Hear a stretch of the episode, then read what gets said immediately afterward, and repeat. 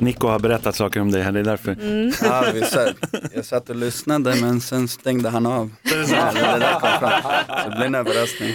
Mm. Det här är Fighterpodden. Ladies and gentlemen, we are... I'm not surprised, motherfuckers.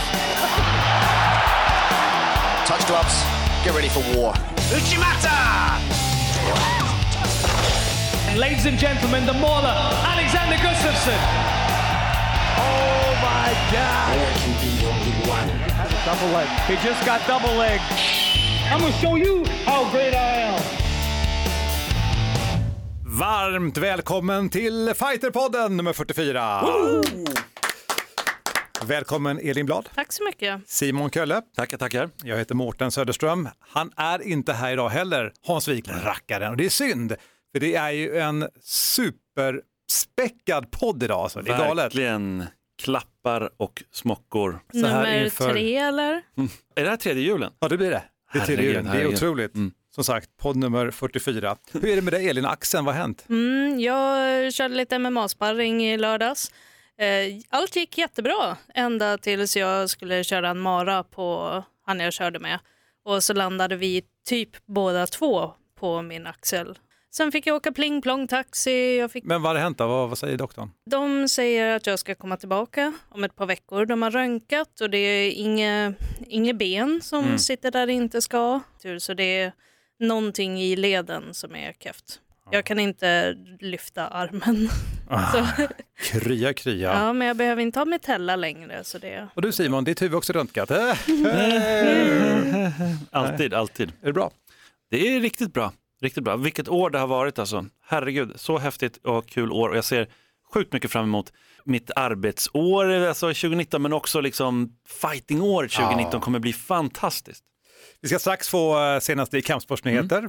Vi har gäster idag. Det har vi. Vi har Sebastian The Bandit Karlström. Och sen har vi Nico Musoke som kommer hit till studion. Vi ska prata med Jack Hermansson också om den fantastiska vinsten i UFC. Och ska vi ringa till Anton Turkalj som precis har gjort sin prodebut. Just det, i Bukarest. Herre, alltså vilken podd. Ja. Tacka för alla mejl ska jag säga. Fighterpodden@fightermag.se. Jag kan ju bara nämna det att vi hade ju utlåtning av biljetter till Superior Challenge sist.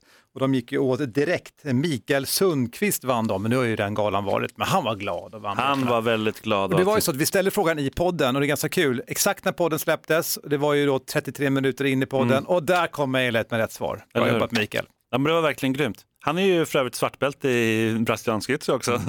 Shoutout! Som satt på någon flygplats och lyssnade. Ja. Så det är bra, det är kul.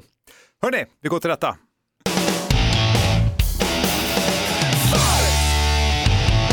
Innan vi släpper in Nico Musoke så ska vi ta lite nyheter. Superior Challenge slog ju tittarrekord bland annat på TV10. Så roligt. Det är verkligen kul. Alltså, och nu ska man säga att det är häftigt med tanke på att linjär tv går liksom ut för, så det är ju ett bra tecken. Ja men verkligen, jag tror att det var topp 3 av de, alltså alla sportsändningar i den kanalen under hela hösten. Så det var riktigt roligt tycker jag, och det var en bra spännande gala och allting på en häftig arena som var helt ny och så här.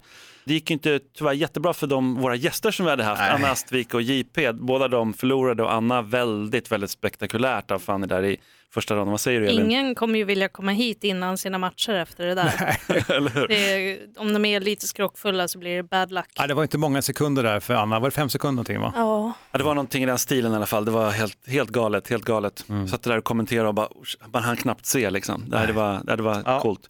Rostam Akman måste jag nämna. Nu är han i 4-0 och han vann ju på heel-hook i första ronden och känns som att alltså, the sky is the limit. Alltså, det är en riktigt spännande fighter tycker jag. Elina Öberg som knockade Anna där förstås. Michel Ersoy kom tillbaka i vinstkolumnen. Guram som du gillar Mårten mycket vann ju på TKO i första ronden. Nu är han 10-2 i rekord. Alltså, det är bra. Han är också verkligen på gång. Vi har mycket spännande fights här. David Bjälkheden. 9 raka segrar nu efter den här. När blir det UFC för honom? Vad säger vi där? Vad tror du? Jag vet inte. Alltså det är väl UFC eller Bellator. Alltså det ryktas så mycket om att Bellator ska komma till Stockholm eller till Sverige i alla fall. Och då är det ju nästa år. Och då det kanske blir honom där. Eller liksom. Jag tror att många svenska fighters tänker att de ska komma in i Bellator faktiskt. Med tanke på det. Kanske han, who knows. Karl Albrektsson vann ju fantastisk TKO där mot den före detta UFC-fighten Josh Stansbury. Och det är, alltså, apropå fighters som är på gång, Karl Albrektsson, herregud alltså. Personligheten, håret, ja, det är håret. Fighting kommer tre. Nej, jag skojar bara. Jag har hört att han permanentar det. Är det sant? Ja, det står ju rätt upp. Jag vet inte. Vi får fråga honom. Vi måste ta in honom igen. Men just det här att han har ju den, som säger, den här imagen. Han har ju lyckats liksom odla allt det runt omkring sig. Och det där är ju en grej till alltså. Det är en till nivå. Ja. Och det är liksom så här, det känns som att han är ändå sig själv. Det är det som är så, alltså, för man kan göra det på ett fejkat sätt eller så där. Han tar sig själv gånger två. Jag älskar det verkligen. Nico Musoke, så kul. Det ska bli riktigt roligt att snacka med honom om hans vinst och vad som händer i hans karriär nu. Det är riktigt, riktigt spännande. Sen i huvudmatchen då hade vi Simon Sköld som slog, alltså han revanscherade ju sin förlust mot Jerry Kvarnström. Mm. Och så, det, ja. Men, tycker du att den var solklar, den vinsten? Jag tycker den var klar. Mm. Det tycker jag. Men jag vet att det har varit några som har ansett att den inte var helt solklar och sådär. Det vet jag. Men nej, jag tyckte den var klar. Mm.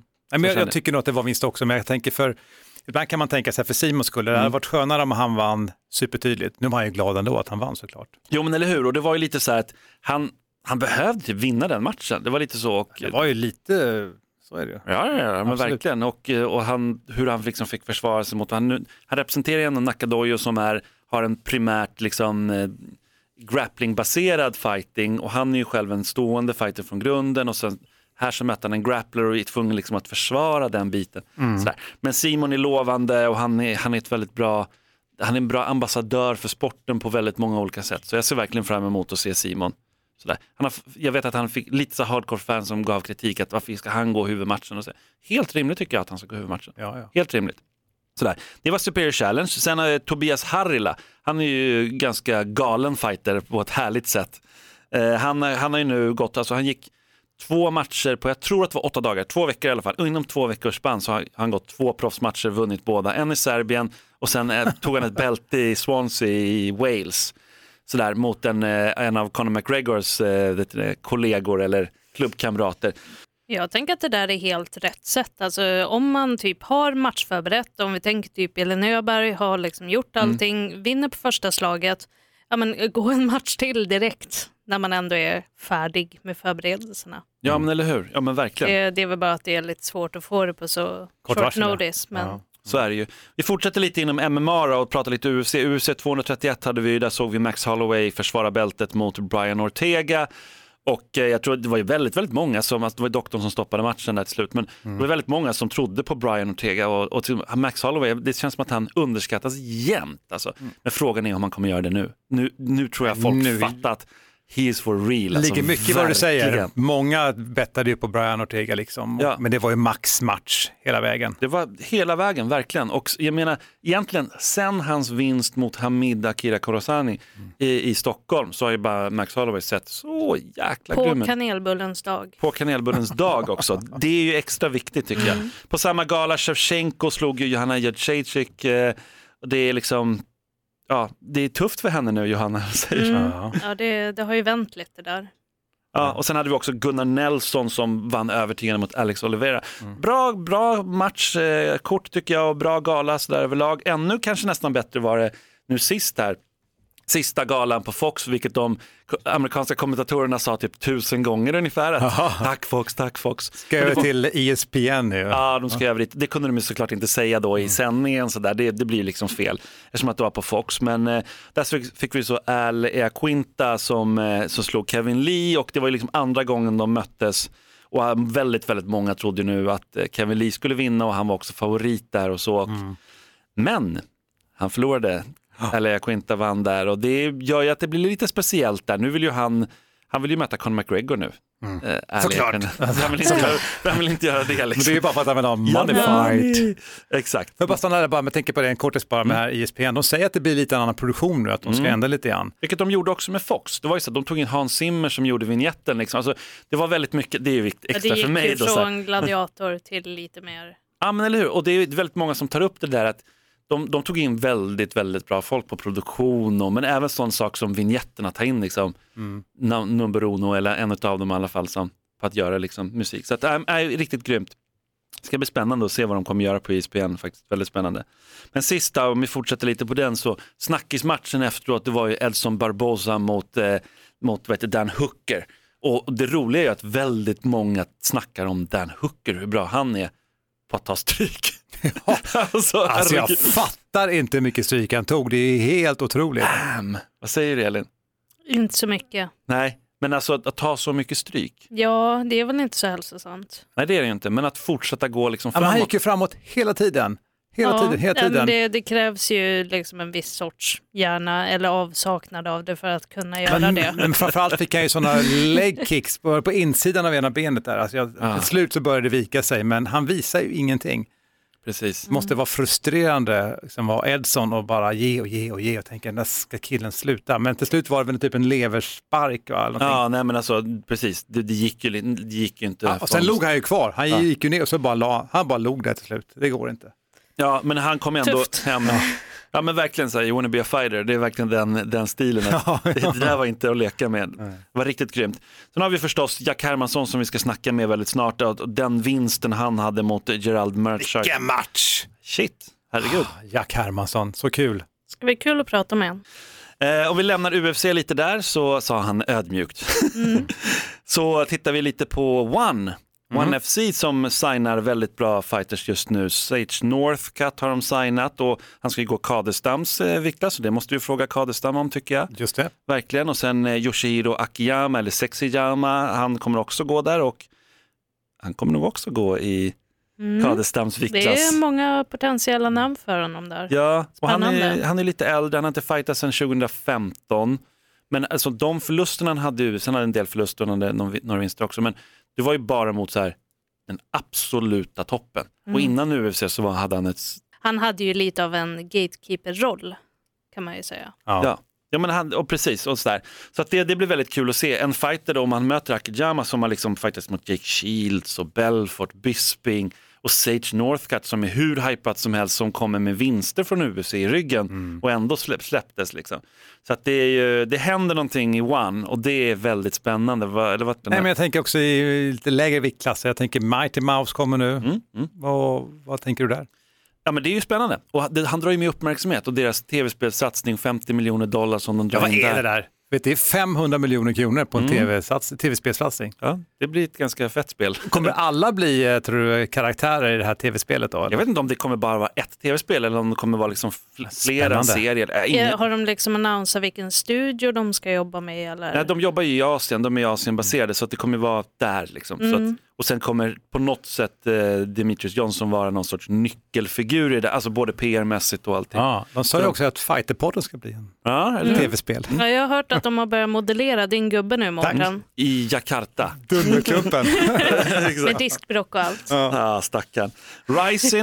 Rising ska vi nog titta lite framåt och fortfarande i MMA då. De har ju en fet nyårsgala, Saitama Superarena. Det är, alltså för mig är det så här, bara man ser den arenan, 37 000 pers eller någonting i publiken. Och alltså jag för mig tillbaka till Pride-tiden. Alltså, kollade ni på Pride? Absolut, Pride. Ja. Det var ju verkligen hypat. Ja. Och galna japaner överallt. Ja, men det är ju verkligen det. Och det är två bälten som står på spel. Och det är ett på tjejsidan, ett på herrsidan. Och det är så här... Atomvikten för övrigt är det på damsidan. Så det är riktigt små tjejer. Vad väger man då? 42? Ja, jag vet inte. Vet du det? Eller? Ingen aning.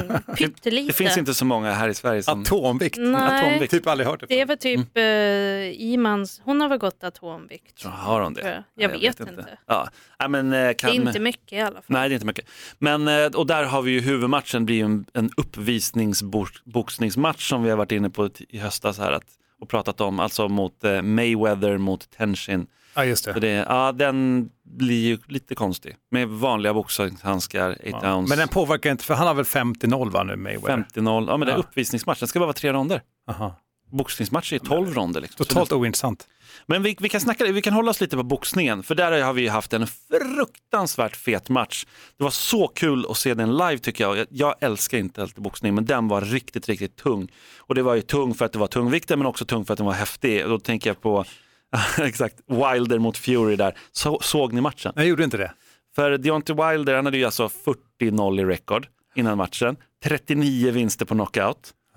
Och Tyson Fury obesegrad, 27 vinster i ryggen, haft ett självmordstankar, haft svag mental hälsa eller hur man nu uttrycker, varit väldigt väldigt nere och varit öppen med det, att han liksom han var redo att ta sitt liv, la handskarna på hyllan, kom nu tillbaka för han blev liksom motiverad av Wilder, och de har en så grym match verkligen, där Fury blev nedslagen Fury styrde hela matchen egentligen, men han blev nedslagen 2 gånger, och den andra gången när han blev nedslagen då alltså det är ett mirakel att han reser sig upp. Han såg helt knockad ut.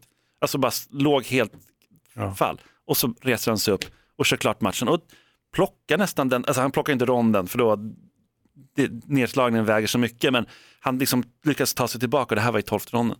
Så att den slutade ju som en draw den här matchen, och det var ju väldigt det gjorde det.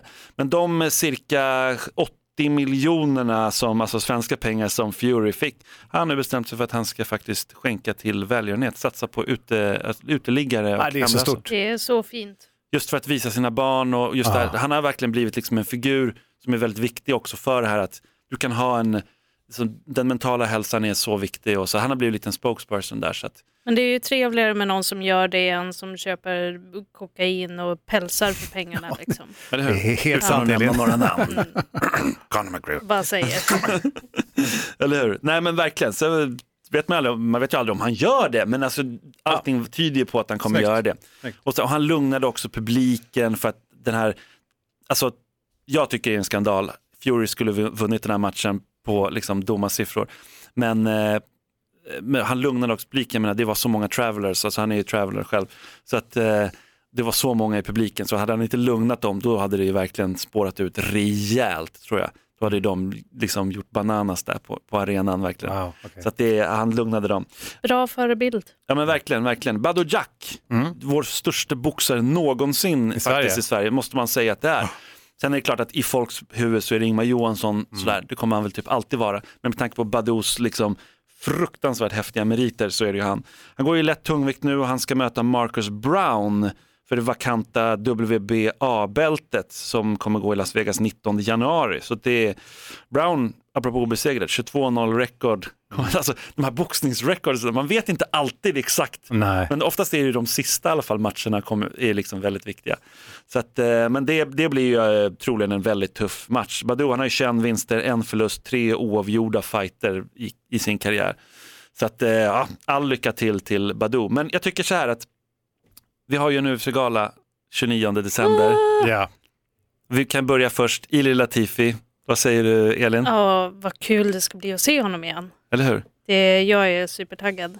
Alltså jag är ju sådär, än en gång, bara håll er hela nu så att matcherna blir av, för att nu har jag peppat så länge. Men nu börjar det släppa lite för mig, för nu är vi rätt nära. Och nu vågar jag vågar börja känna någonting nu. Mm. Så jag tycker just det, du vågar inte känna, eller hur? Du vågar inte känna innan. Nej, men för jag vill inte bli så himla besviken som jag blir annars när det ställs in. Så jag har liksom inte tänkt så mycket på det här. Men nu så här, senaste dagarna, då är jag liksom, men det är ju nästa vecka liksom. Det är verkligen väldigt snart. Och de är där nu och liksom laddar. Har man kommit över ordentligt? Och... Sådana där små saker gör liksom att, men vad fan. Han kommer i alla fall inte kunna skalla All-Stars-buren nu. Så det är nu pratar du Alex, men om vi börjar på Ilir, eller hur? Precis, det gjorde jag Alex en gång till. Jag tänker på båda. Jag är orolig för båda. Men Ilir här, vad tänker du Mårten? Alltså, om han vinner imponerande här igen, vad händer då? För alla frågar den här frågan. Ska ni då mötas? Men den här har jag ju sagt den här podden sedan den startade. Får jag bara säga det? Jag har sagt den här podden sedan den startade. Att de är så talangfulla båda två. Vad händer om båda två kommer upp? Liksom? De får ju ofta frågan. Ja. Och de hade ju presskonferens häromdagen, och då fick de ju också den frågan via Play-presskonferens. Fast du har sagt till mig, det kan inte ske. Nej, men det kommer inte ske. De säger det själva också, det kommer inte ske. Och för att de inte vill mötas? De vill inte mötas. De fightas för mycket, liksom, de är träningskamrater. Och Ilir öppnade, det här är nog första gången han gjorde det liksom, i alla fall sådär offentligt, öppnade med att blir Alex champ och så kan han röra sig till tungvikt. Aha, just det. Det finns en annan ganska liten kille till växten, stor på annat sätt, Daniel Cormier, som går ganska bra i tungvikten. Så Ilir har lite Vi ska inte glömma det att det är ju inte så jättemånga som har koll på det, men Ilir har tränat med Daniel Cormier. De har tränat ganska mycket ihop. Han har känt på Daniel Cormiers liksom styrka och allting. Och Cormier har känt på Ilirs styrka. Han har sagt det också, att det här är ju en otroligt stark kille. Liksom. Verkligen. Och Cormier vill inte möta Ilir. Vill inte möta Ilir efter deras liksom, träningsperiod. Så att, nej, men det blir rätt, och att DC någonsin går ner liksom, till lätt tungvikt, det kommer inte hända, va? Nej, det tror jag inte. Han ska ju avsluta sin karriär nästa år. Ja, han är för stor också. Han är för stor. Liksom, å andra sidan, han kan göra typ vad som helst nästan. Han kan nog inte gå ner mer än lätt tungvikt. Nej, men han måste ju gå runt på typ 120 kilo. Han är ju stor typ. Alltså. Han gillar att äta liksom, och sådär. Så att det är, ja, men exakt. Okej, men Alex. Sist ut här. Vi måste prata om Alexander Gustafsson mot John Jones 2. Hur kommer matchen gå? Ja, hur kommer matchen gå? Alltså det är svårt att säga, för man vet ju aldrig riktigt. Nu har ju faktiskt Alex varit borta ganska länge också. Han såg riktigt bra ut mot Teixeira. Och det har ju varit någonting med John Jones och mot OSP och mot Alex. Han har lite problem när de är lite längre, har bra räckvidd och sådana, och plus när han har varit borta. Så de två grejerna det har vi i vår fördel. Men jag tycker det så fruktansvärt mycket som är på andra sidan. Men det är så mycket ett mindgame på något sätt. Liksom. Alltså, det är så mycket som betyder för John Jones, och det betyder så otroligt mycket för Alex, liksom, som har bara väntat på den här stunden. Och det är klart att den laddningen, den pressen som blir från båda två, att vara avslappnad liksom, och göra de bästa teknikerna och din bästa performance i buren. Det är svårt. Och John Jones var skakad i den matchen och satt på sjukhuset efteråt och blev omplåstrad. Det finns en bild på det. Och liksom, det var verkligen så här, Alex tog med sig någonting av John Jones. Alltså, det var verkligen så. Men jag tror att det där lednotet, jag tror inte Jones tar några risker. Nej, det tror inte jag heller. Jag tror att han kommer vara mycket mer liksom, alltså dels i förberedelserna tror jag att han har haft liksom ett helt annat fokus än mot deras första match. Så tror jag att han kommer nog försöka vara jävligt smart i den här matchen. Men försökte han inte det liksom i första också? Nu kanske han var lite mer i sitt stök och bök liv liksom. Han har ju alltid varit en kaxig jävel. Alex är ju en annan fighter då. Ja, de är ju liksom olika i det där, men det jag tänker är att Jones kanske den här gången inte släpper till på samma sätt. För nu vet han på ett helt annat sätt vad det betyder att stå och trada med Gustafsson. När han gjorde det innan, då tänkte han bara, det här är fine, kanske. Ja. Och så blev han överraskad, vad fan var det här för någonting? Ja, och sen måste man tänka på att sen deras match så har ju Alex också gått mot Daniel Cormier, och jag menar, det var delat domslut. En domare tycker att det skulle varit Alex som skulle vunnit den matchen. Man ska liksom inte glömma det. Jag tycker det ofta så här kommer på sidan av och så, och att Daniel Cormier, han vill inte möta Alex heller igen. Nej. Det är ju någonting, Alex får dem att inte se så sjukt bra ut. Det är liksom, han är så svår. Och han tar ner, alltså, han tog ner Daniel Cormier som typ aldrig har blivit nedtagen mer. Han tog ner John Jones flera gånger. Liksom. Sen blev han ju också nedtagen, men han tog sig snabbt upp. Men tänk om man kan göra det igen. Alltså vad gött det skulle kännas. Och han vill ha de här vinklarna. Du vet, när han springer iväg. Varje gång jag gör det så, alltså, handsvett verkligen får man ju då, eller hur? Ja, man blir ju nervös av hans fighting-stil. Men det jag kan säga är att när vi träffas i Fighterpodden nästa gång, då vet vi vilka som vann både Ilir och Alex matcher. Ja, det är häftigt. Det är så häftigt verkligen. Ja, nej, men det finns ju betydligt mer man skulle kunna säga. Det har hänt massvis med spännande saker, och det händer mycket 2019. Men vi får ta det sen. Knacka på dörren här, va? Ja, det gör det. Vi har Nico Musoke som vill in här.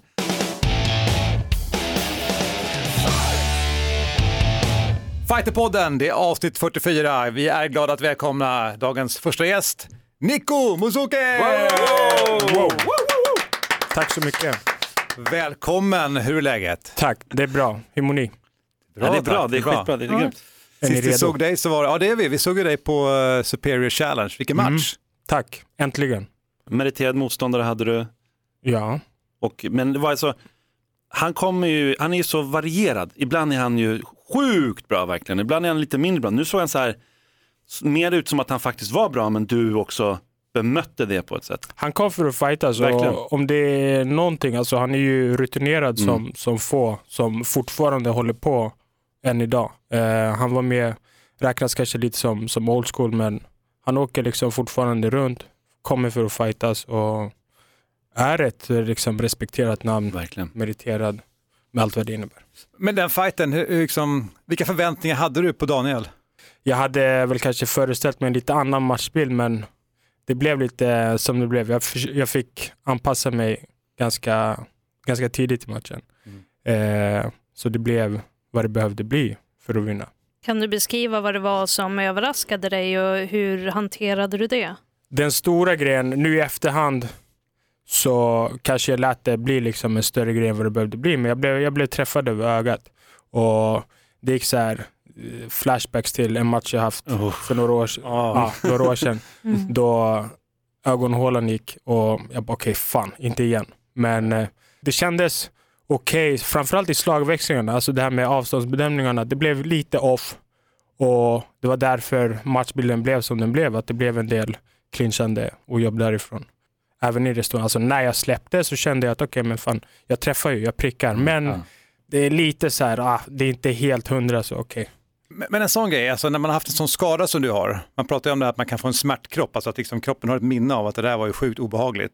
När du är i en sån match och det händer, du säger själv att nej, ska det hända igen? Det är ju bara mentalt att liksom stänga av det. Ja, och man får liksom inte fastna i det heller. Det får inte bli så att det tar över. Alltså allting... Alltså oavsett vilken match det är, du kommer alltid behöva anpassa dig på vägen. Och sen får du inte låta sådana grejer liksom ta för stor plats. Nej. Och inte fokusera på det. Det är lätt att säga, men när du är i buren liksom. Men ni är proffs alltså, det är uppgift, eller hur? Ja, det hör till liksom. Men ska vi ta lite grann bara din bakgrund? Alltså du har ju varit uppe liksom, eller in och vänt i UFC. Och nu var det ju Superior här. Ja. Om vi tar liksom din bakgrund, hur hamnade du liksom i kampsport och MMA? Den klassiska berättelsen är att det var av misstag. Jag följde med en polare efter skolan. Han sålde in det som att det var typ K1 vi skulle gå och köra. Och jag såg att det låg liksom... Det var stort på den tiden också, K1. K1, ja, det var Jörgen, Martin Holm och det var många svenska profiler. När jag klev in i lokalen så såg jag att då tävlingsgruppen, de låg på marken och brottades. Och du tänkte, det här är inte K1. Nej, jag bara okej. Och jag kommer ihåg det så starkt, jag har säkert sagt det här innan, men hade någon sagt bara, vi drar, då hade jag dragit.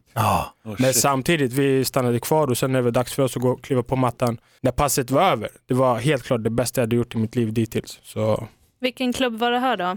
Det var på Stockholm Shoot, som var del av Fight Center i Slussen. Hur gammal var du? Det här var 04. Då var jag 17. 17 år gammal. Ja. Hade du idrottat innan? Fotboll. Och hur länge körde du innan det blev att jag ska verkligen satsa på det här och jag ska bli proffs? Typ? MMA, det passet. Oj! Det var direkt. Alltså det fanns livet innan. Lite som man brukar prata om barn. Liksom. Att det fanns ett liv innan. Men med kampsporten, det fanns ett liv innan och sen det efter. Och det efter, det var liksom, det var en besatthet. Vad hände med kompisen som drog med dig då? Blev han kvar eller? Det är lite roligt, jag sprang på honom. Han heter Ilir Latifi. Nej, inte han. Han lärde mig känna lite senare. Ja. Men jag sprang på honom, Resgar, shoutout till honom. Jag sprang på honom under boxnings-SM som var nu i helgen. Och vi tränade väl tillsammans några terminer och sen valde han att göra annat.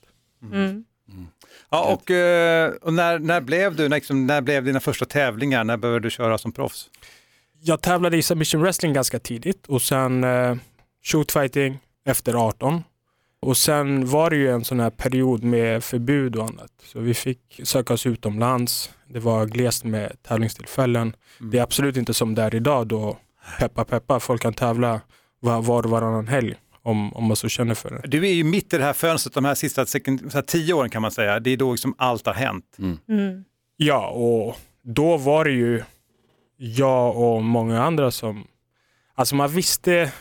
Det fanns en kull innan jag började. Men även då under den tiden när jag började. Det var så här...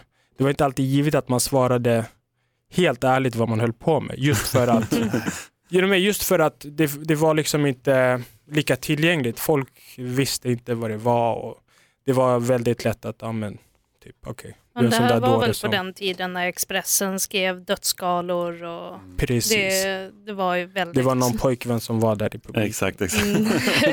Men vad sa du till dina föräldrar? Till mamma, jag är väldigt strategiskt. Alltså jag sa att jag inledde med att det var typ brottning. Lite så här. Och sen att det fanns lite ledlås och kanske lite strypningar nämndes. Och sen att det var slag och så inblandat också. Men sakta men säkert så guidade jag henne in i det. Jag kommer ihåg alltså första gången, jag tror det kan ha varit första gången vi träffades. Majdi också pratade väldigt gott om det redan tidigt, kommer jag ihåg. Alltså, men också att du var med i någon artikel. Du var på en Superior Challenge-gala typ. Har du minne av det här? Ja, innan jag själv hade tävlat i Superior. Okej. Du har varit med om mycket nu så du kanske inte minns allt. Men det är bara jag som minns allt. Första för Superior var ju på när de fortfarande var i Fryshuset. Mm. Och sen första galan på Hovet tror jag. Just det. Men det är kul att vi har vuxit ur de kläderna eller arenorna. Eller hur? Och fyllestörre. Vad tyckte du om arenan sist? Det var ju första gången du var MMA där. Det var bra och jag tycker det blev som alltid mer Superior. De ser till så att det ser väldigt proffsigt ut. Det är en tajt produktion och allt flöt på bra. Och du hade ditt folk där också. De var där, de är alltid där. Du hade mycket fans. Ja, och verkligen alltså stort tack till alla som genom egentligen alla år, alltså sen dag ett när det har varit dags, jag har alltid känt att okej, jag kommer alltid ha dels stöd men också stöd på plats. Och det spelar ingen roll om det har varit de här första gångerna i Fryshuset eller Solnahallen eller Tele2 Arena. Det har alltid känts och hörts att det är jag som fightas. Men nu, precis som Mårten sa, du har liksom varit in i UFC-event. Nu har du landat i Superior igen. Är det liksom att du tänker att Superior ska vara din hemvist? Eller vad är liksom ditt mål nu? Är det att komma tillbaka till UFC? Eller är det att kanske börja jobba mot... Bellator kanske? Ja, men jag tänker typ One FC. För du känns ju som att du inte gillar det här kacklandet så mycket. Som det kanske är liksom i de större organisationerna. Men One känns ju som en lite mer lugn... Alltså det är sport. Mer. Det är det. Ja, alltså kacklandet absolut. Men samtidigt det som liksom driver mig och får mig att liksom kliva upp och gå på passen på morgonen. Det är just... tävlandet och utmaningen och om man kollar på bredden så är det ändå att UFC är ledande och det är det som driver mig. Jag vill mäta mig mot de bästa och eftersom de flesta anses vara där, då är det dit jag ska. Och bara för att poängtera det, jag hade en period i UFC innan och de här matcherna nu som kommer vara liksom steg på vägen tillbaka. Nice. Det känns skönt att höra. Jag tror, alltså, alla tror ju typ på dig också. Eftersom att, jag menar, du styrde hela den där matchen, den här sista matchen i UFC. Hela matchen fram till slutet bara. Ja, den var snöplig på många sätt. Det var liksom, jag vill inte låta som en repad skiva. Men det var precis som du säger, om jag får säga det själv också, att matchen var min. Ja. Och sen hände det som inte får hända när det var 23 sekunder kvar. Men det är samtidigt också det som är fighting. Det är surt, det är ett högt pris att betala. Någonstans man vet liksom okej, det hör till. Det kan bli så. Jag har fått uppleva det. Det gick lång tid mellan det tillfället och den här senaste matchen. Vilket absolut inte var liksom, enligt någon plan. Så att få komma tillbaka, vinna dessutom. Vi är på rätt väg. Hur var det liksom att hämta sig efter en sån grej? Vad var du tvungen liksom för att ta för steg eller för hjälp för att börja komma tillbaka efter det rent mentalt? Och... Alltså det svider ju än. Alltså nu när vi pratar om det så blir det ju så lite okej. Men samtidigt, det är klart jag kan distansera mig till det. Alltså det är ju inte, hade jag låtit det bli så att okej, det där var det sista, då vet jag inte. Då hade jag säkert grämt mig hela vägen till sista andetaget, men det får inte, alltså ens motgångar får inte definiera. Men du vet inte det, har man ju. Du måste vara större. Men det är ju också framåt nu, man märker ju på det. Nu kan energi. Men samtidigt, det är liksom, visst, alltså mycket är ju på grund av den hjälp och det stöd jag får runt omkring.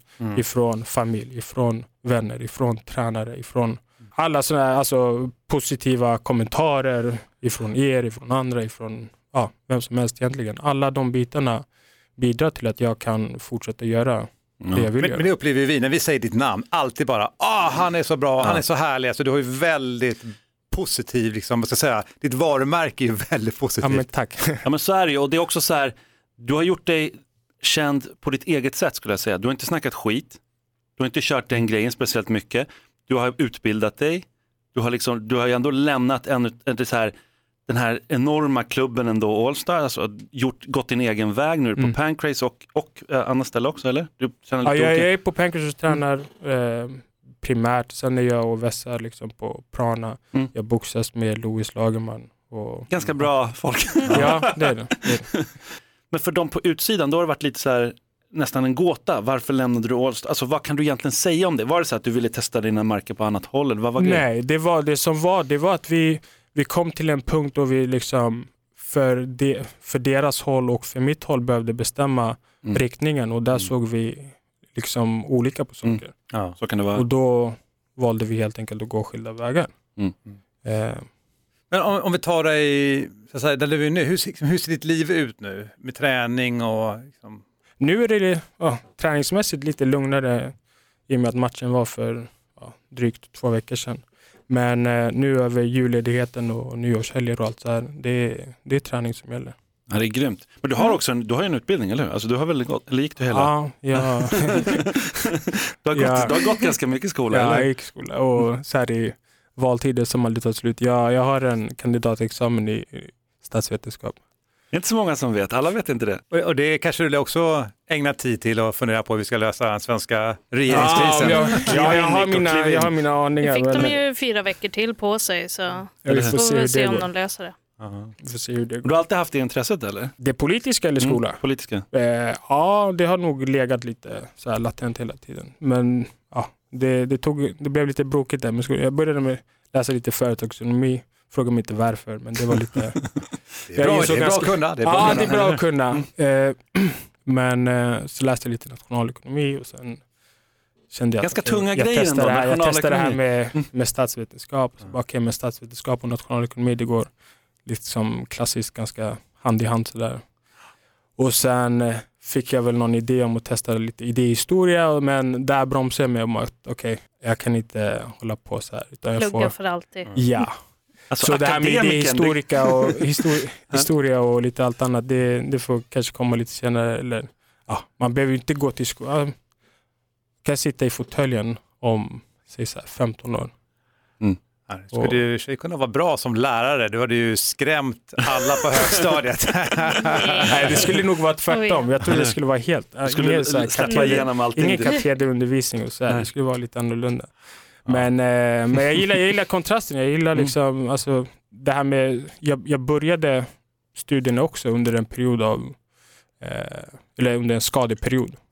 Då bara jag hade sökt och sen kunde inte träna. Så bara men vi tar tag i det nu. Lite så. Jag tror inte att det är helt ovanligt. Vi har ju Tor Troeng som också är superakademiker. Han är superakademiker. Det är precis som du sa, Fast det är ändå så här, listan är inte skitlång ändå. Det är ganska många som ändå så här, livets hårda skola. Men det kanske inte är det de flashar med. Nej, så kan det vara. Så här, på en intervju ska hype upp en match. Men jag har 300 högskolepoäng. Vad har du? Det är fel scen att liksom skryta om det. Det är lite annan skola. Men skulle du se dig själv som en tänkande fighter? Ja, i många fall också till last. Överanalyserar du? Ja, den tendensen finns onekligen.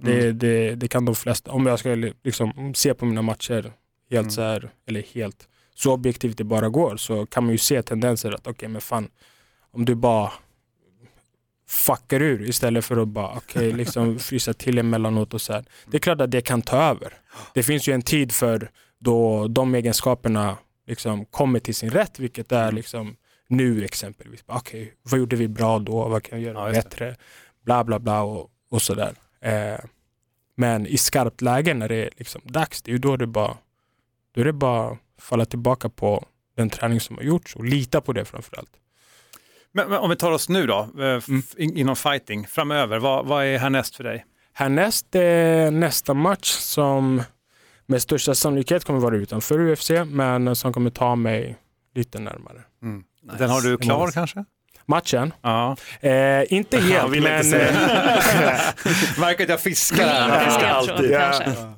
Vi såg den komma lite. Men till våren så räknar jag med hotell. Nice. Vi ska ju prata med Sebastian också, Karlström, som du tränar med. The Champ, yes. The Champ, eller hur? Kan du skicka någon fråga eller någonting till honom? Vad ska vi prata med honom om? Så han kom lite off guard. Vi delar alltså i omklädningsrummet. Jag har mitt skåp bredvid hans. Mm. Så fråga honom vem det är som stökar ner. Okej. Okay. Vem som hänger svettiga kläder på någon annans skåp. Ja, tack Nico. Det är bra. Vi tar in Sebastian Karlström alldeles strax. Yes. Och nu från Nico Musoke, hörni, så tar vi ringen till Jack Hermansson. Ett poddtips från Podplay. I Fallen jag aldrig glömmer djupdyker Hasse Aro i arbetet bakom några av Sveriges mest uppseendeväckande brottsutredningar. Går vi in med hemlig telefonavlyssning och då upplever vi att vi får en total förändring av hans beteende. Vad är det som händer nu? Vem är det som läcker? Och så säger han att jag är kriminell, jag har varit kriminell i hela mitt liv. Men att mörda ett barn, där går min gräns. Nya säsongen av Fallen jag aldrig glömmer på Podplay.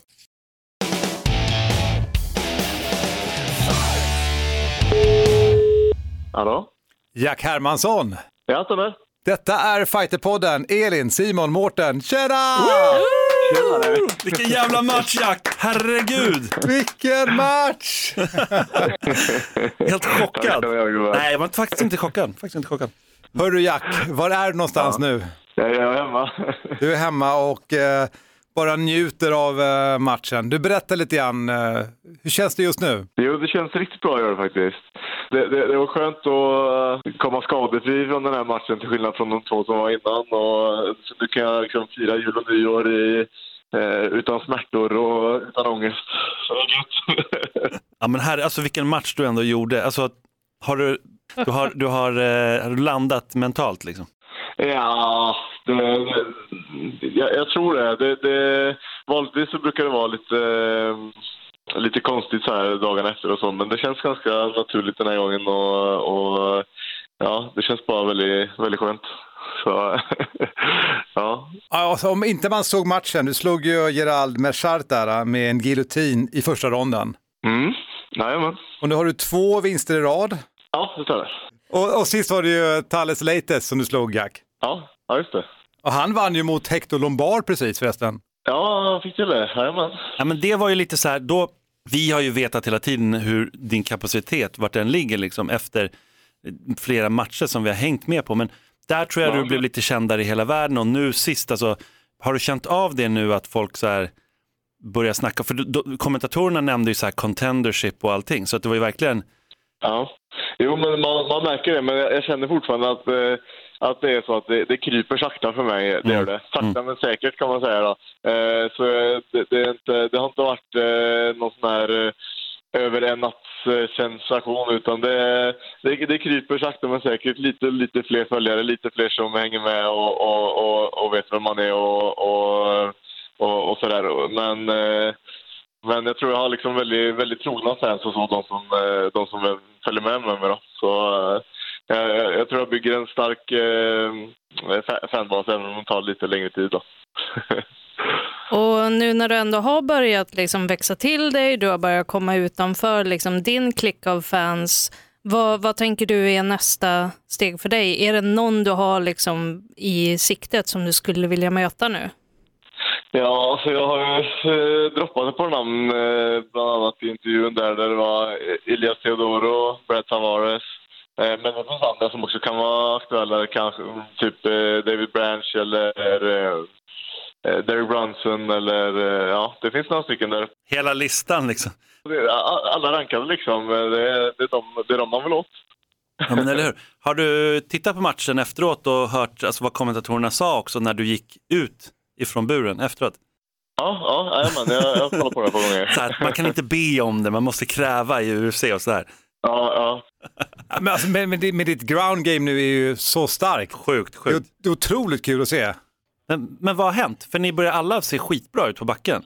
Nej, jag tror för mig så är det bara en process liksom, att alltid utvecklas och att liksom inte vara nöjd med det man är. Man är liksom, tror jag, de fastnar lite i samma mönster och tänker liksom att det är nog att bara dyka upp på träningen och att du ska bli bättre av det. Och det tror jag liksom funkar till en viss del, men sen är du tvungen liksom att bryta ner liksom allting i detaljer och analysera dig själv konstant dagligen liksom för att uppnå nya resultat. För det, man har liksom en skarp utvecklingskurva i starten, men sen så liksom är det fort att falla in i vissa mönster, och jag tror det är väldigt viktigt att man alltid prövar att söka kunskap utanför det då. Så där är ju intressant. Jag tänker, det är ju en sak att göra det där i en träningslokal, men när du är i en bur med den pressen som är, alltså, att du ändå är så avslappnad. Alltså... Ja, men jag tror att det är mycket det då, att jag kanske har haft liksom den här kapaciteten en tid tillbaka också, men det är just den här rutinen som ska till innan man har självförtroende nog och pröva allting och få till allting liksom inne i buren liksom. Annars kan det fort bli liksom att det blir stress och man gör saker som man kanske inte borde och sådär. Speciellt det där med markgamet, där ser man liksom många bara... De prövar liksom bara slå utan att det är mycket tanke bak det liksom, och det gäller liksom att hela tiden matcha det där med passeringarna och slagen, så att de hela tiden måste tänka på positionerna också emellan då. Mm. Men alltså också jätteintressant, men sättet du mountar på, alltså det är väldigt många som har påpekat det efteråt att det har vi aldrig sett dig göra på det sättet. Nej. Alltså inte på den nivån, vi har sett det lite så här i Cage Warriors och så, men just på den här nivån. Han är ju sjukt bra, den här killen. Ja. Nu kommer ödmjukheten fram. Det är härligt. Men det får ta åt dig. Alltså, ta åt dig för fan. Det är härligt. Nej, men har du övat speciellt på det? Ja, alltså det har jag. Men det är också så. Det är under lång tid. Hela det här gamet som jag själv har liksom tänkt ut under många, många år. Och det har liksom funkat på träning under väldigt, väldigt lång tid. Men jag tror bara att folk börjar lägga märke till nu också. Jag har haft två liknande performance tidigare mot till exempel Nicholson som jag mötte i Stockholm och Bradley Scott. Det var likadant där. Det var egentligen bara en nedtagning och överkörning liksom till stående. Det är det jag räknar med liksom. Först får man en sån vinst, som man som tänker över liksom där, okej, det var en gång. Och sen så blir det två gånger, tre gånger. Och så när jag börjar göra det med alla och ju högre upp på listan man kommer, så till slut tror jag folk kommer lägga märke till det och förstå att det är någonting som är lite unikt då. Yes. Ja, det är coolt. Så underbart. Mm. Du får njuta nu en period här nu, Jack. Vad händer på jul? Vad ska du vara på jul? Ja, det blir, nu ska jag nog sticka här på fredag, sticka ner till Sverige, till Uddevalla och hänga med familjen. 0522. Ja, 0522. 451. Och hänger med familjen ett par dagar, så på julafton så ska jag upp hit igen och fira med tjejen. Du, nu är inte Hans här idag, men nästa gång vi ringer dig eller du kommer hit så ska vi snacka fiske, det vet du va? Ja, du, det är jag med på. Ja, det är grymt. Stort grattis. Ha det gott, Jack. Och god jul. God jul. God jul. Alltså det är ju en sån späckad Fighterpodden idag va? Verkligen. Från Nico Musoke, vi har haft Jack Hermansson och nu är han tillbaka. Det var ett tag sedan han var här. The Champ är här, det är Kadestam in the house. Boom, boom, boom, boom. Kul att vara här. Vilken match du gjorde. Shit alltså. Tack så mycket. Herregud, tack. Herregud. Alltså först den här tuffa matchen, Askren, och sen så bara visa hela världen att du är The Champ. Alltså, du blev ju känd över hela världen efter den matchen. Har du känt av det? Ja, jag har känt av det på... svenska MMA-fans har känt till mig ganska länge. Men nu är det lite mer typ så här... Norska? Nej, jag ska... nej, men det är lite... Alltså det är medien runt om som jag känner av. Men sen typ, jag var och köpte en telefon. Ja. Och då bara så här... ser man alla de som står och säljer och bara så här, det är han. Och det är så här, det är jävligt coolt. Jag var på O'Larrys och bovla, då kom ägaren på O'Larrys fram och bara, kan jag få ta ett kort? Och småunga kom och tog autografer. Nice. Så det är såna här grejer när de kanske inte är så insatta i MMA, men det här har de sett. Och det är jävligt kul att svenska MMA har kommit till en sån punkt att det når ut till fler än bara de här hardcore-fansen. Och det är jävligt roligt faktiskt. Du har börjat bli mainstream alltså? Lite, yes. Det är ingen... Du börjar gå hem i stugorna? Ja, lite. Vi siktar väl på högre höjder, men det är ingen Gustafsson än. Men det är jättekul att se att även jag har alltid tyckt att det är bara UFC som får glansen liksom, och det är kul att vi andra också kan få lite. Så. Verkligen. Men nu är ju champ nu som sagt då, i One Championship. Jag tänker att ta ett bälte, att gå 5 ronder och köra knock i sista ronden.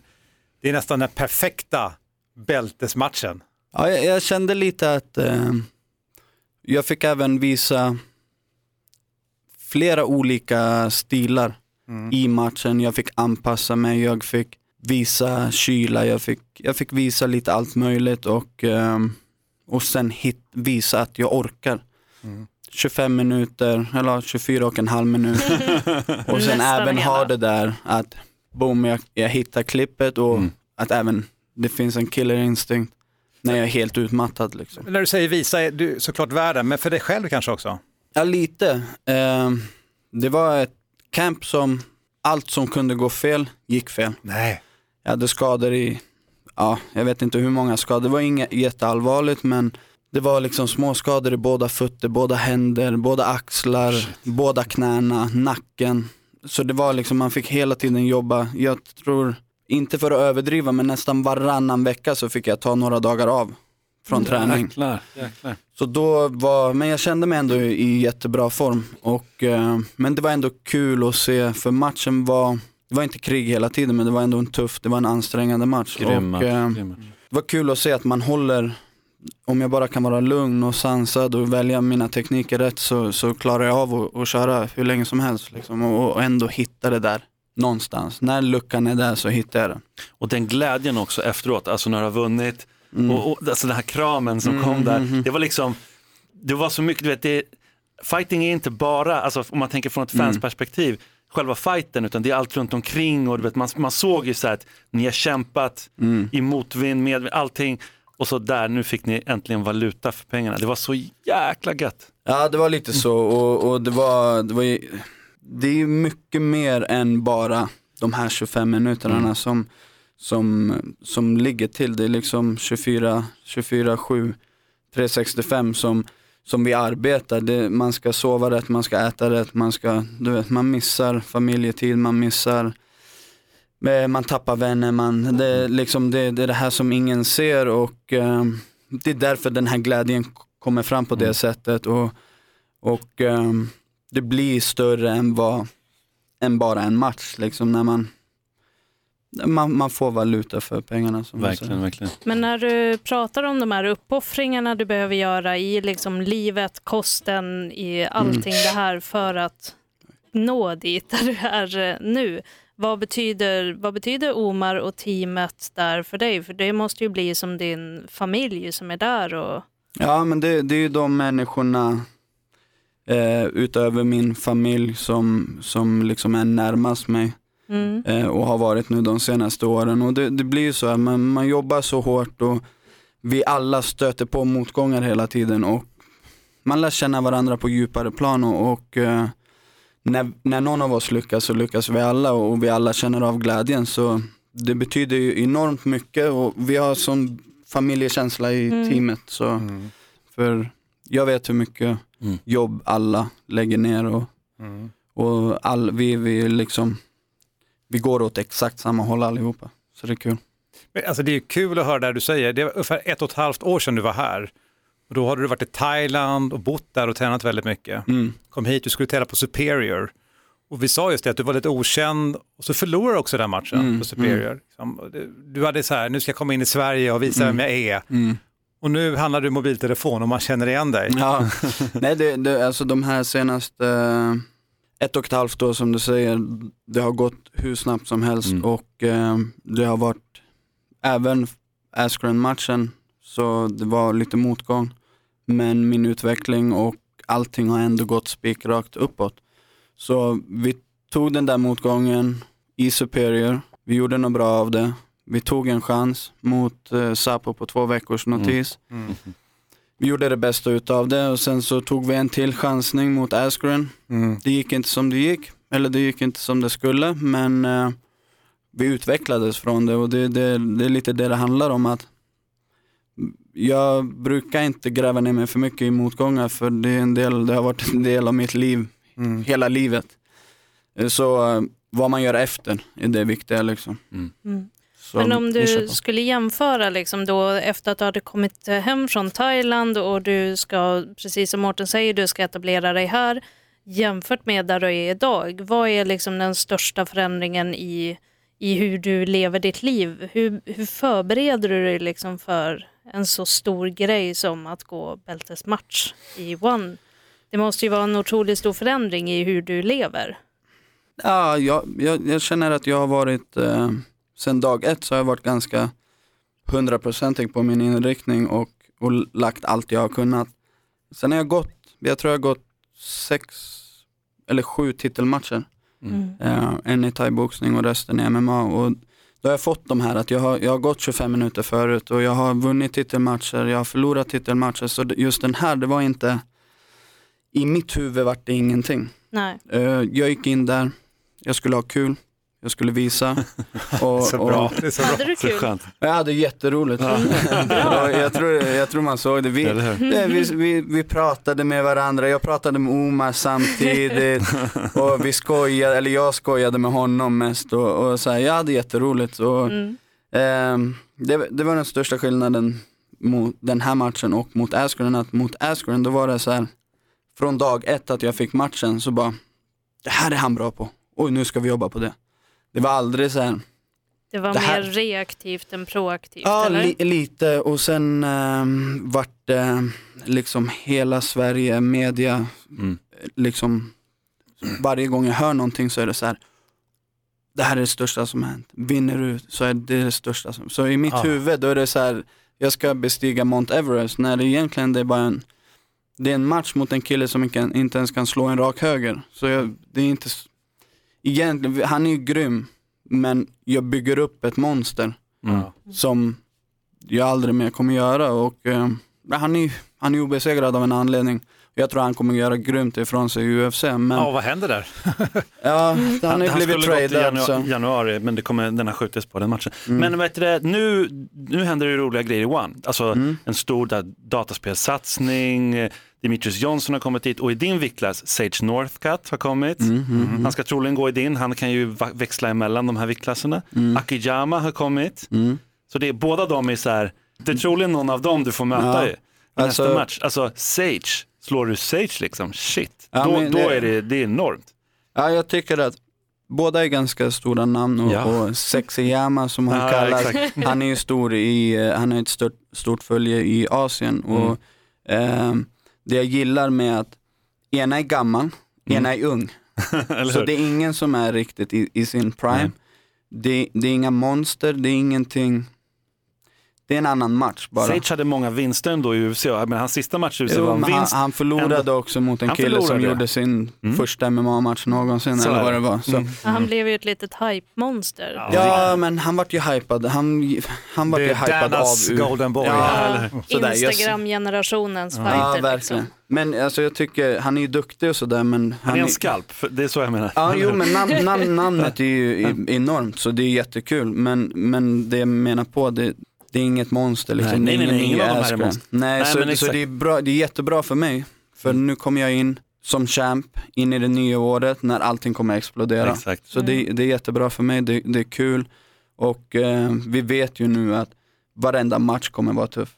Så häftigt. Vi kommer ju träna hårt, och vi kommer satsa allting, så sjukt kul alltså. Så kul år du har framför dig. Verkligen. Det blir riktigt kul. Det blir kul.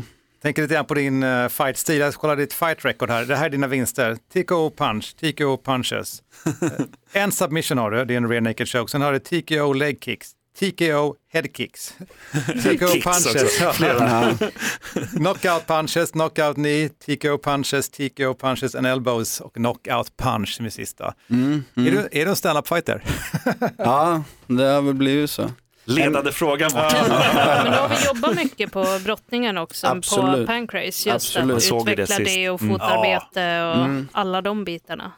Ja, jag kommer ju från en stående bakgrund, och thaiboxning var ju min svaghet när jag var ung. Började när jag var 13-14. Och det tog jag även med mig långt in i karriären som MMA-fighter. När jag bodde i Thailand så var jag på ett MMA-gym, men 6 dagar i veckan så tränade jag thai-boxning och jag körde typ 1 pass grappling i veckan och så gick jag hela tiden MMA-match, thai-boxningsmatch, MMA-match, thai-boxning. Så min fokus var ju hela tiden på att bli en så bra stående fighter som möjligt. Nu har jag kommit tillbaka till Pancrase. Jag har varit hemma i snart 3 år och det är inte ett enda pass som vi bara fokuserar på. Ja, det här skulle funka om vi kör stående. Utan allting handlar om MMA, hur vi håller strukturen. Hur det handlar ju också om att få in i mitt game att jag kan ta ner någon. Och jag kan skada i clinchen. Jag kan styra i clinchen. Jag kan submitta folk. Nu är inte det riktigt vad jag gillar att göra. Men det börjar ju finnas där för mig. Så det är alltid bra att ha i ryggsäcken. Att du får tryggheten av att ha ett komplett game med dig. Ja, än så länge så har jag aldrig gått en match och jag känt så här, nu börjar det bli knasstående. Men jag menar, någon dag vi knackar så kanske man blir träffad hårt och man måste gå in och brottas. Och då är det skönt att ha massa verktyg med sig. Och det ger mig också en trygghet att jag kan släppa mitt stående på ett helt annat sätt när mitt försvar är bra. Och när jag inte är rädd för att vara på marken, när jag inte är rädd för att hamna i clinchen. Som jag var nöjd med förra matchen, det var att vi hamnade i clinchen mycket. Men det var jag som styrde. Det var jag som skadade. Och förut har det alltid varit så fort någon rör mig så bara nej, försvinn, vi ska slåss. Och men så fort jag får den här touchen så fryser jag till lite och bara vill försvinna därifrån. Och det har ju skapat att jag vågar inte slå ut, jag vågar inte sparka. Och nu är det borta lite. Så nu har vi lite andra grejer som vi måste ju underhålla självklart. Fortsätta, nedtagningsförsvaret ska ju självklart bli ännu bättre. Vi måste underhålla. Nu ska vi få ihop gamen, vi ska utvecklas och bli kompletta på ett helt annat sätt. Känns det också som att du har andra som du tränar med som har lite liknande, alltså som också behöver jobba. Om jag tänker på Sadebo till exempel och sån här. De går liknande. Men vi har också fått lite inside info av Nico om dig. Och det är så här, ni delar inte skåp, men ni har skåpen bredvid varandra, har vi fått höra. Och då är frågan till dig, det här är från Nico. Vem är det som hänger skitiga eller svettiga kläder i fel? Alltså, det är jag. Jag måste säga så här. Jag bor i princip på gymmet. Så jag tycker att det är okej. Jag måste hänga upp mina kläder. Men tar man inte hand om sitt hem om du ändå bor där? Men jag måste hänga upp dem på tork för att sen kunna åka hem med dem när de är torra. Eller hur? Ja, Nico han kommer bara en gång om dagen. Slips och kostym och jag kommer dit 10:00 på morgonen och så åker jag hem 8:00 på kvällen. Så, men mina kläder är viktiga att de är torra när jag åker hem. Eller hur? Men du, var kommer du att fira jul någonstans då? Julen blir hemma i Uppsala med familj och flickvän. Så det är planerna. Sitta där och putsa på ditt bälte ifrån One Championship. Nej, men käka lite gott och umgås med familjen. Det måste vara skönt att göra det nu och inte bara vara inne i def hela tiden. Ja, nu jag äter alldeles för mycket de senaste veckorna. Det är bra timing att göra det när det finns julbord. Men vi snackade lite med Nico om det också. Alltså, vad är det egentligen som händer på Pancrase? För det är just nu är det ju så här, det är sjukt mycket god energi kring hela Pancrase-gymmet. Det har alltid varit ett bra namn och Omar har alltid varit grym. Det är alla vetat. Men du vet, just det att få ihop samtidigt, att det går så bra för många samtidigt. Vad säger du är grejen? Vad har hänt? Jag tror nyckeln är, som du säger, Omar, han har alltid varit grym. Och grabbarna som har tränat, grabbar och tjejer som har tränat på Pancrase har alltid varit bra. Det största problemet som har varit under åren, det har varit att det har varit mycket spring. Folk har kommit från Hilti när det var och sen har de kommit och gått från Allstars och lite sådär. Nu vi samlade, det är jag, Nico, Kalle, Saddi och Oliver. Sen har vi massa andra, men det är just den kärnan för mig själv. Det här jag känner att det är där vi har skapat den här familjekänslan och det är där vi har skapat den här dagliga grinden att tillsammans med Omar och andra tränare att vi grindar tillsammans dag in dag ut och vi har ingen tävling mot varandra utan och det är också bra för vi har haft killar i UFC, vi har i Rising, vi har i One, snart har vi Bellator och vi är genuint glada för varandra så fort det är bra, så vi pushar varandra hela tiden.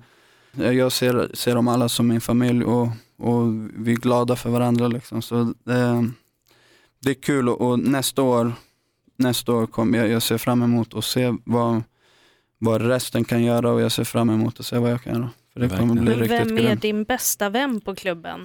Man har alltid en bästis på klubben. Man blir glad när de är där. Man tränar hela tiden med dem. När de bara tar en kompis så får man direkt ögonkontakt. Är vem är din bästis? Nej, men det är verkligen så att vi kör aldrig med en specifik. Nej. Utan vi har vår fyra och vi rullar på den och...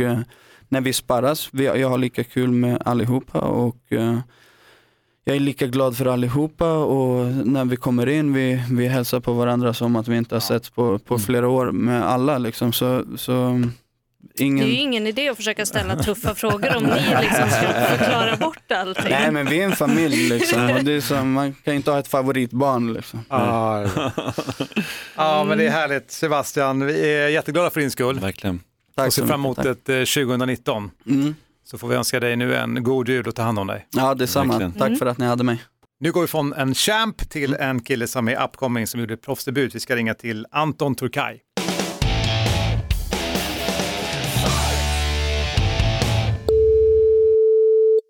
Hej Anton. Anton, det är Fighterpodden. Hej! Tjena där. Wow! En applåd är du värd.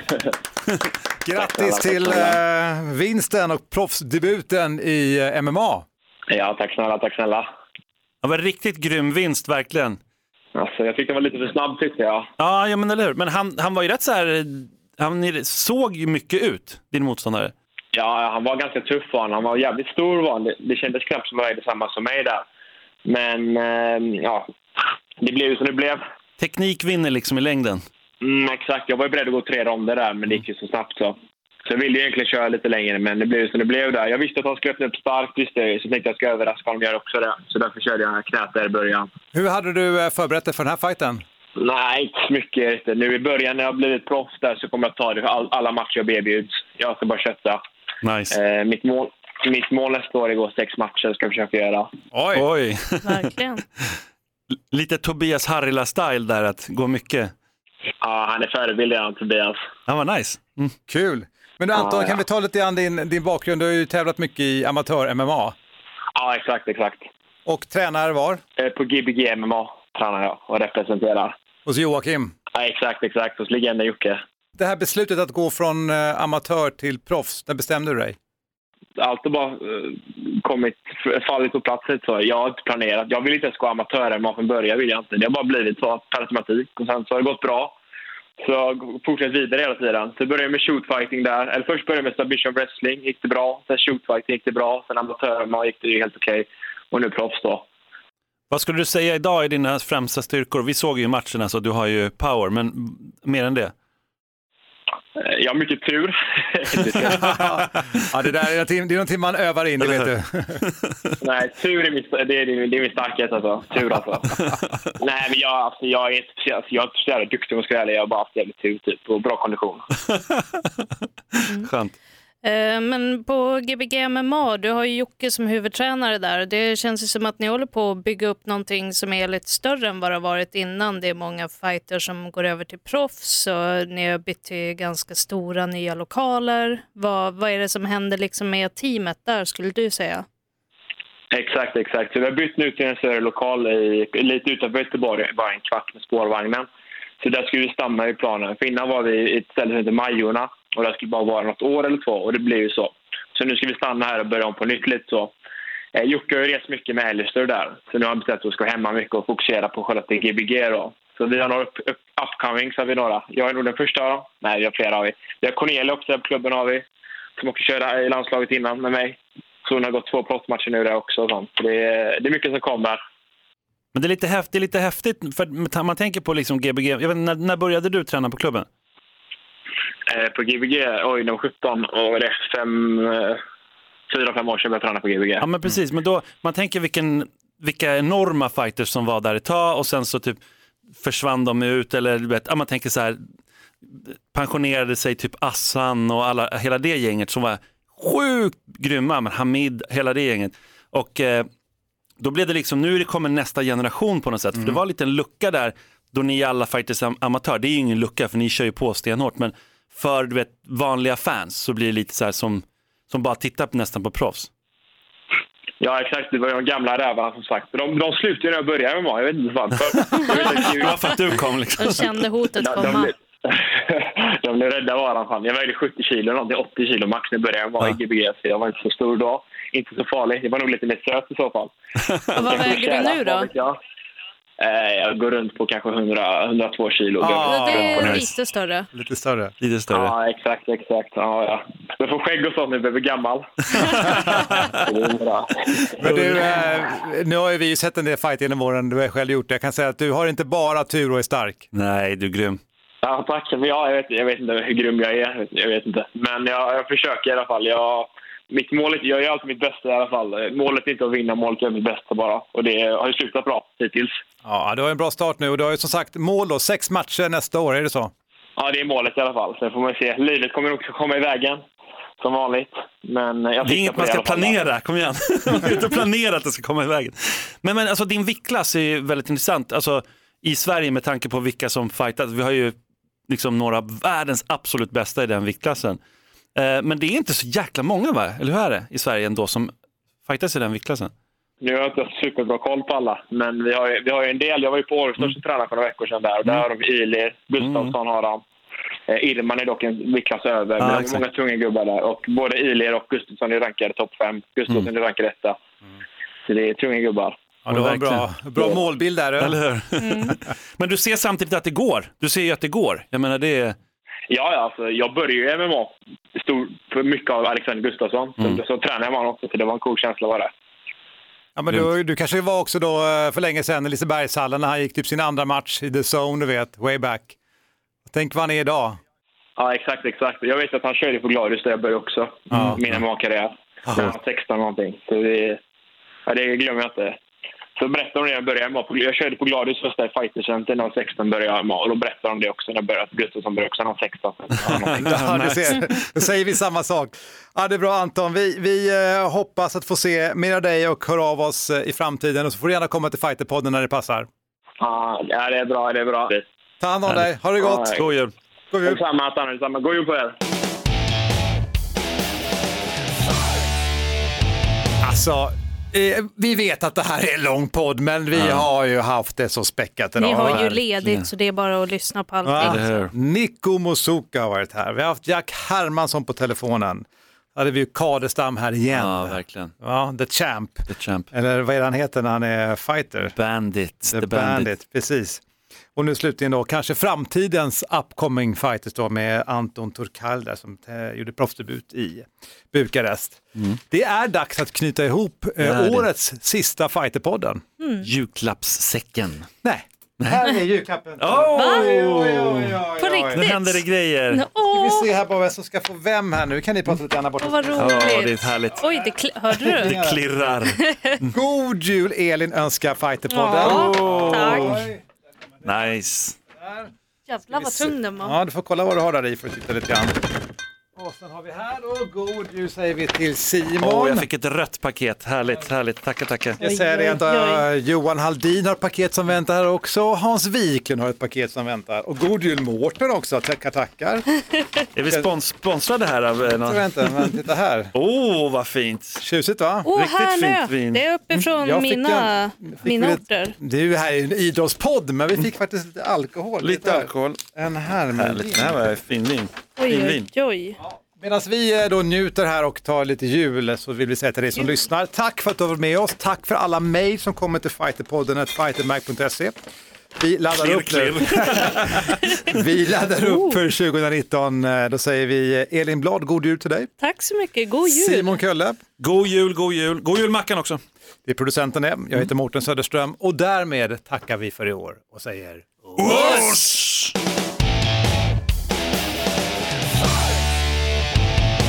Fighterpodden produceras av Suba Media för Radio Play. Ett poddtips från Podplay. I podden Något Kaiko garanterar röskötarna Brutti och jag Davva dig en stor doskratt. Där följer jag pladask för köttätandet igen. Man är lite som en jävla vampyr. Man har fått lite blodsmak och då måste man ha mer. Udda spaningar, fängslande anekdoter och en och annan arg rant. Jag måste ha mitt kaffe på morgonen för annars är jag ingen trevlig människa. Då är du ingen trevlig människa, punkt. Något Kaiko, hör du på Podplay. Därför är gardinerna.